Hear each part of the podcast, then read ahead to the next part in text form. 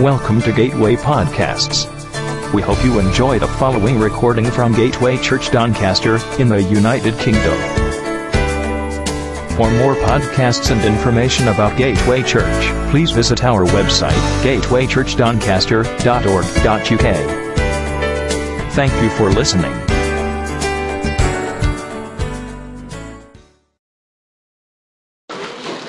Do you know, I, I have lost count of how many times recently I've started preaching by saying something like this. But don't you love it when God starts speaking in the meeting about virtually the same subject as you're going to preach on?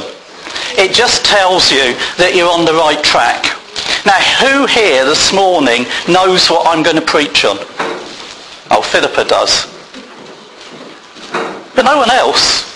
And yet already we've heard stuff coming out through the prophetic revelations that support what I'm going to talk about. Because we've been looking so far this year on a number of subjects that come out of that passage in Isaiah 6 when Isaiah walks into the temple one morning like he'd done on so many mornings before and yet encounters the very presence of God. And we went through a period where we looked at that passage in detail and then out of it we've drawn a number of other subjects.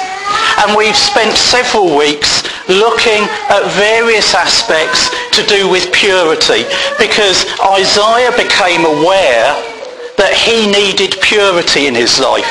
And you'll remember an angel took a coal from the altar and burnt his lips with it. Well, we're moving on from there. And this morning we're starting the next of the mini-series, which will probably take us up till Christmas. And it is looking at God's presence.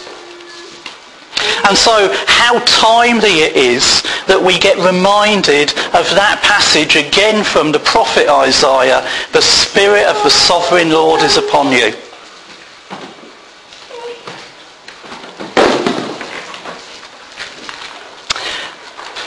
Before we go further in looking at this subject of the presence of God, I want us just to spend a moment or two unraveling a couple of things. So we're going to start off by looking at the encounter that Moses had with God before moving on to our main subject this morning. The background to this passage is that Moses would customarily take the tent of the meeting, as it was called, out of the camp and he'd pitch it. He'd pitch it somewhere outside, the, outside of the camp itself. And when he did that, people knew something was going to happen. And what you read about when you read the passage, which you'll find in Exodus 33, is that the people would come out to the doors of their own tent and they would watch. And others who were more curious would actually start to gather around the tent of the meeting. And they just would want to see what was going to happen. And then Moses would enter into the tent of the meeting and it says that the pillar of the cloud would descend and God would speak with Moses. And then while Moses was in the tent together with this pillar of cloud, the people would worship. Doesn't seem to have been arranged. Just seems to have been spontaneous. That was their reaction to what they were seeing. And the description of the conversations that Moses had with God in some of those encounters is really quite interesting. In verse 11 of Exodus 33, it says, Thus the Lord used to speak to Moses face to face as a man speaks to his friend. And it's during one of these meetings that Moses brings some intercession to God. And during that chat, because it says he speaks to him as a man would his friend, God promises that his presence will be with him. And then Moses makes this reply in verse 15. He says, if your presence will not go with me, do not bring us up from here. For how will it be known that I have found favour in your sight, I and your people? Is it not your going with us that makes us distinct from every other people on the face of the earth? So God promises that he will go with Israel. And then Moses actually asks something else. And I think he's being a little bit cheeky. In verse 18 it says, Moses said, please show me your glory. And he said, I will make all my goodness pass before you and will proclaim before you my name, the Lord. And I will be gracious to whom I will be gracious, and I will show mercy on whom I will show mercy. But, he said, you cannot see my face, for man shall not see me and live. So here he is, Moses, described as conversing with God face to face, and yet the Bible says that you can't see his face and live. So God places him a crack in the rock face. He covers him with his hand until he's gone past. And then he allows Moses to see his back. It says in verse 21, Behold, there is a place by me where you shall stand on the rock, and while my glory passes, I will put you in a cleft, and I will cover you with my hand until I've passed by. Then I will take away my hand, and you will see my back, but my face shall not be seen. So this suggests that we can't come into God's presence and gaze at his face or look fully into his glory if we want to walk out again alive. And that is a daunting prospect for those of us who are God chasers. People like Moses. People who want to walk with God and see his glory. But throughout the ages, there have been men and there have been women who have dared to risk the experience of getting into God's presence. And it's something we all need to do on a daily basis because it quite simply changes our lives. If you have the opportunity, there's a fascinating study you can do. Do a search on the glory of God and look up the references. It is absolutely fascinating. But today, we're going to look at one of the times when God's manifest presence fell. It fell amongst the people in the Old Testament. The time is that Solomon had just finished building the temple in Jerusalem. And he's equipped it and he's brought into it all the things that his father, King David, had prepared for the temple. And the account starts in 2 Chronicles chapter 5. And to try and just help, because we've got some long passages if we really want to look at it, I'm going to summarize some of it. So what, what Solomon does is he assembles the elders and the heads of the tribes and the leaders of the clans. And he then brings the Ark of the Covenant to the temple. And on the way, it says they sacrificed so many sheep and oxen that they lost count.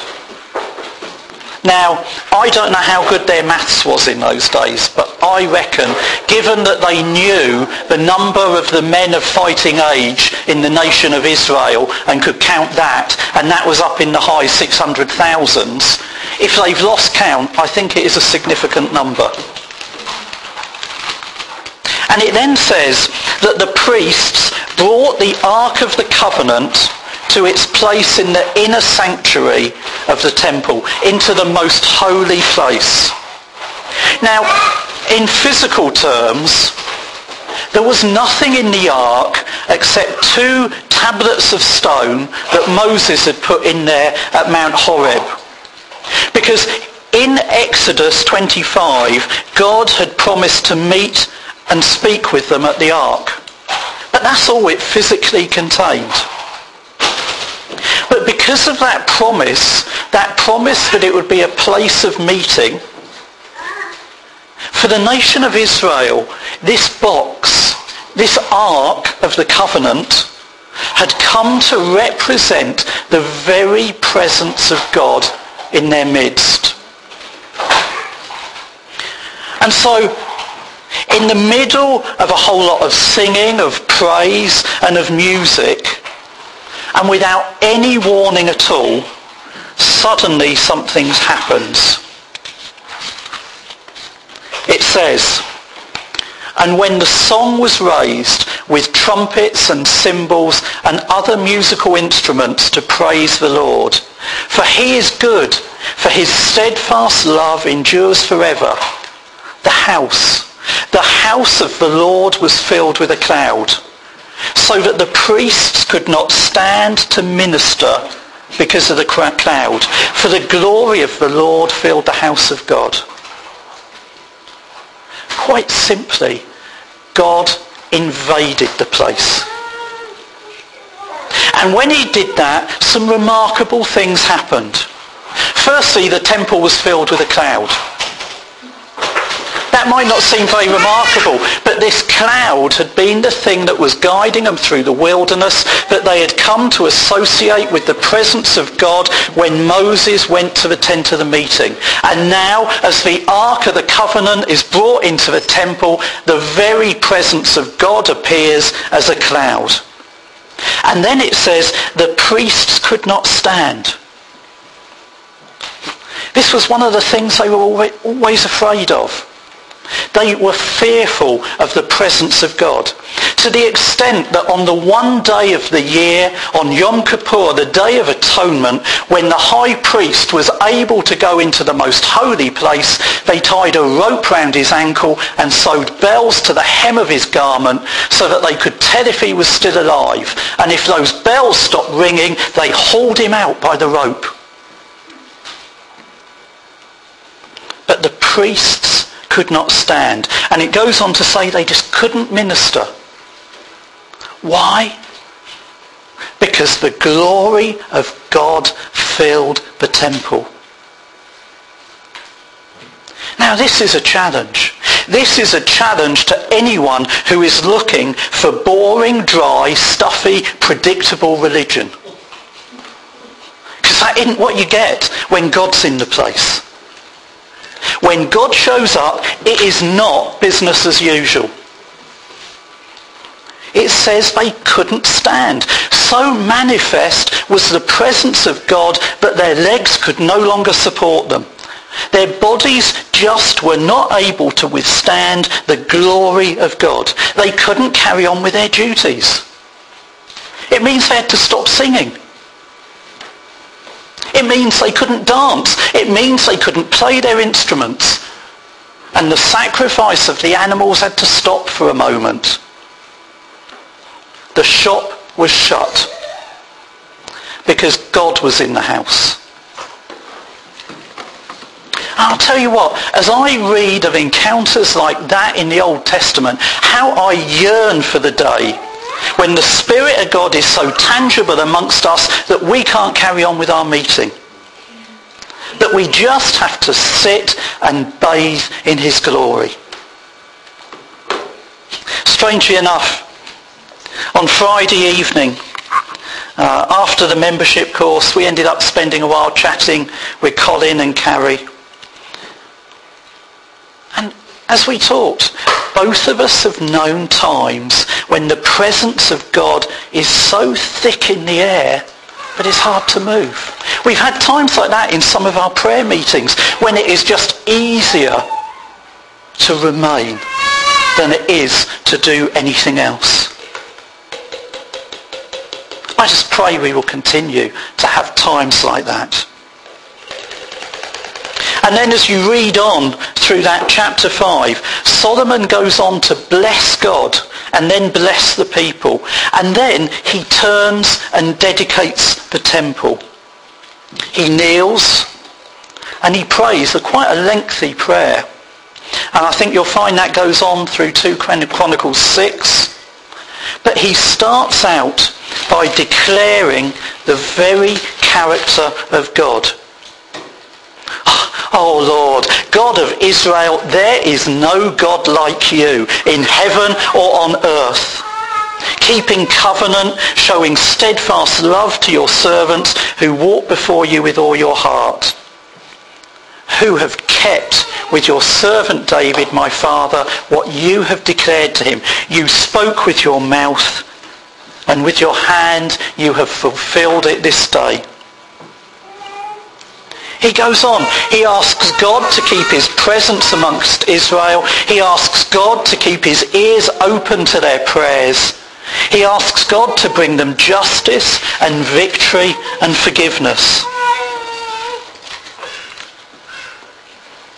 And then, as we hit the opening verses of 2 Chronicles uh, 7, we read something again which is truly spectacular. It says, as soon as Solomon finished his prayer, fire came down from heaven and consumed the burnt offering and the sacrifices. And the glory of the Lord filled the temple. And the priests couldn't enter the house of the Lord because the glory of the Lord filled the Lord's house.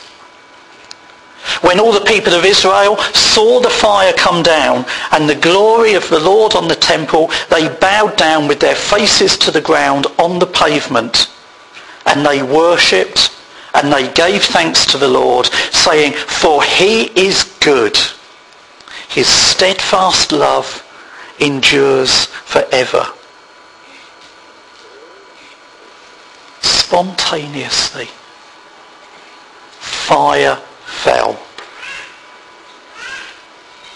The fire fell and consumed all of those sacrifices and offerings that we've read about that says were uncountable. Those sheep, those oxen that had been offered up were just consumed. And they were consumed, it seems, without the aid of a single branch of wood. I'll let you in on the secret. Animals don't burn easily. I'm not suggesting you try it, but if you put a match to your moggy, it does not go up in flames. Okay? It will squeal and run away, I'll tell you that much. But, you know, they are not easily set on fire, and dead carcasses doubly so. Why? Because we're 80, 90% water. But these offerings were just consumed.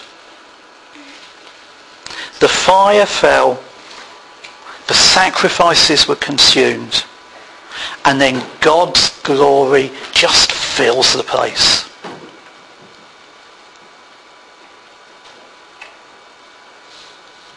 Now, there's an interesting question. How did they know? How did they know God's glory was filling the temple? It doesn't say. It doesn't say whether it was the heat. It doesn't say whether there was a flash of light or whether it was the fire. It doesn't say whether the whole place shone with God's radiance. But they knew. They knew that the glory of God had filled the place. They knew all right God was in the house. And this time they couldn't even get close. They couldn't even get into the temple. It says the priests could not enter the house of the Lord because the glory of the Lord filled the temple.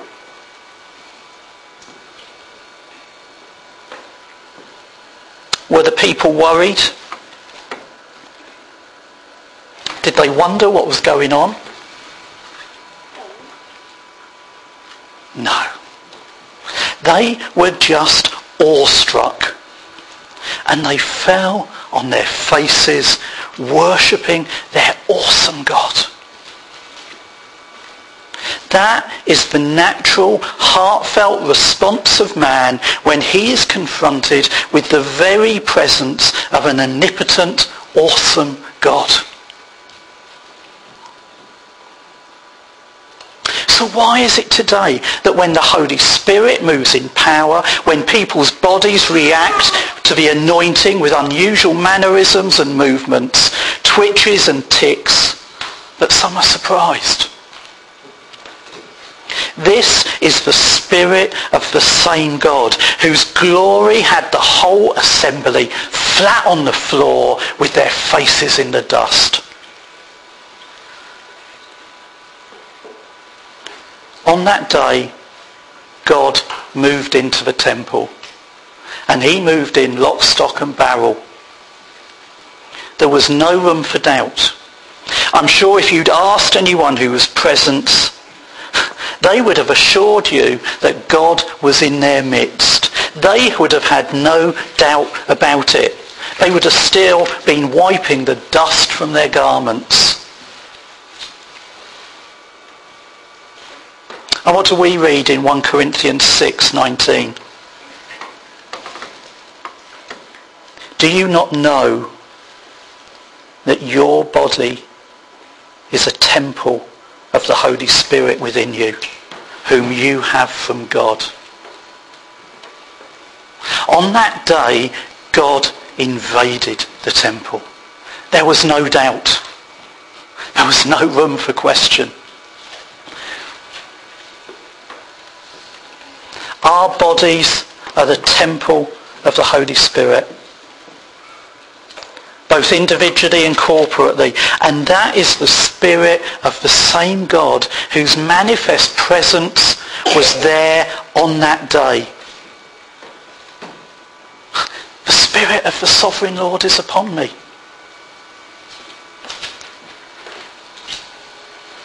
The question is, does anyone see it?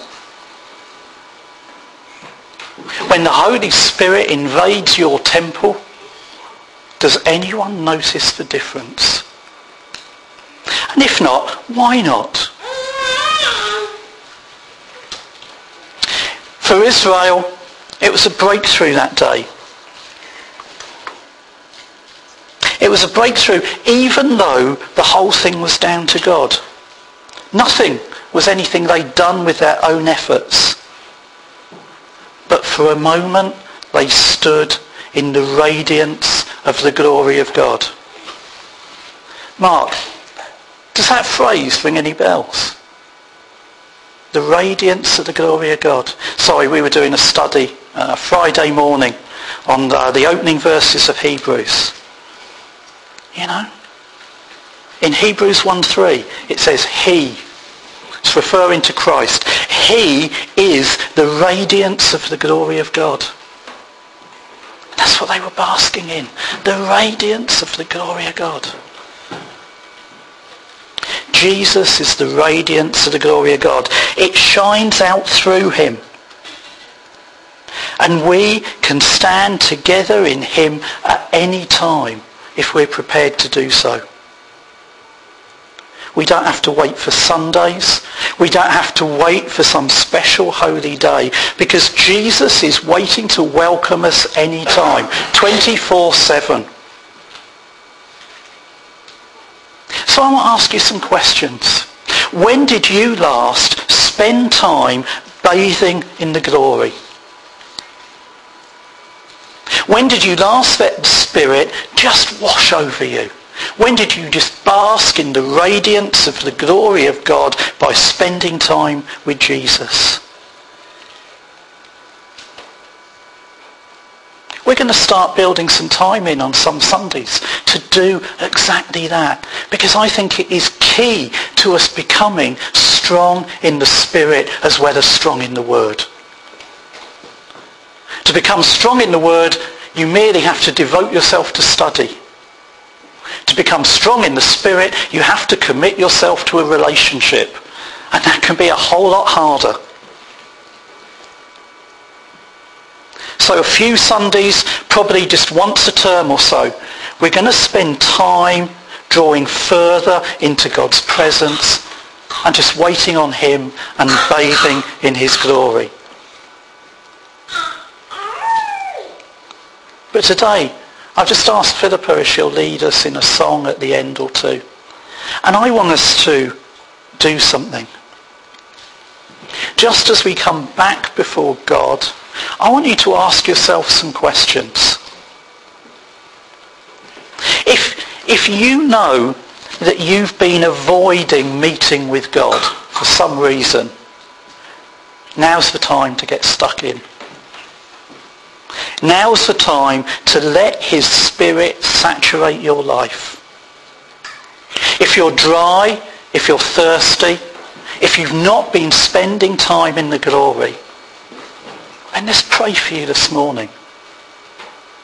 Because Jesus said, I have come that you may have life and have it to the full. If you're not living in that fullness, then let the Holy Spirit just invade your temple this morning.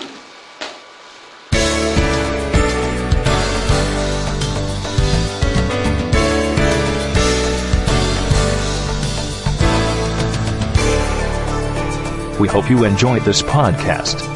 Don't forget to visit gatewaychurchdoncaster.org.uk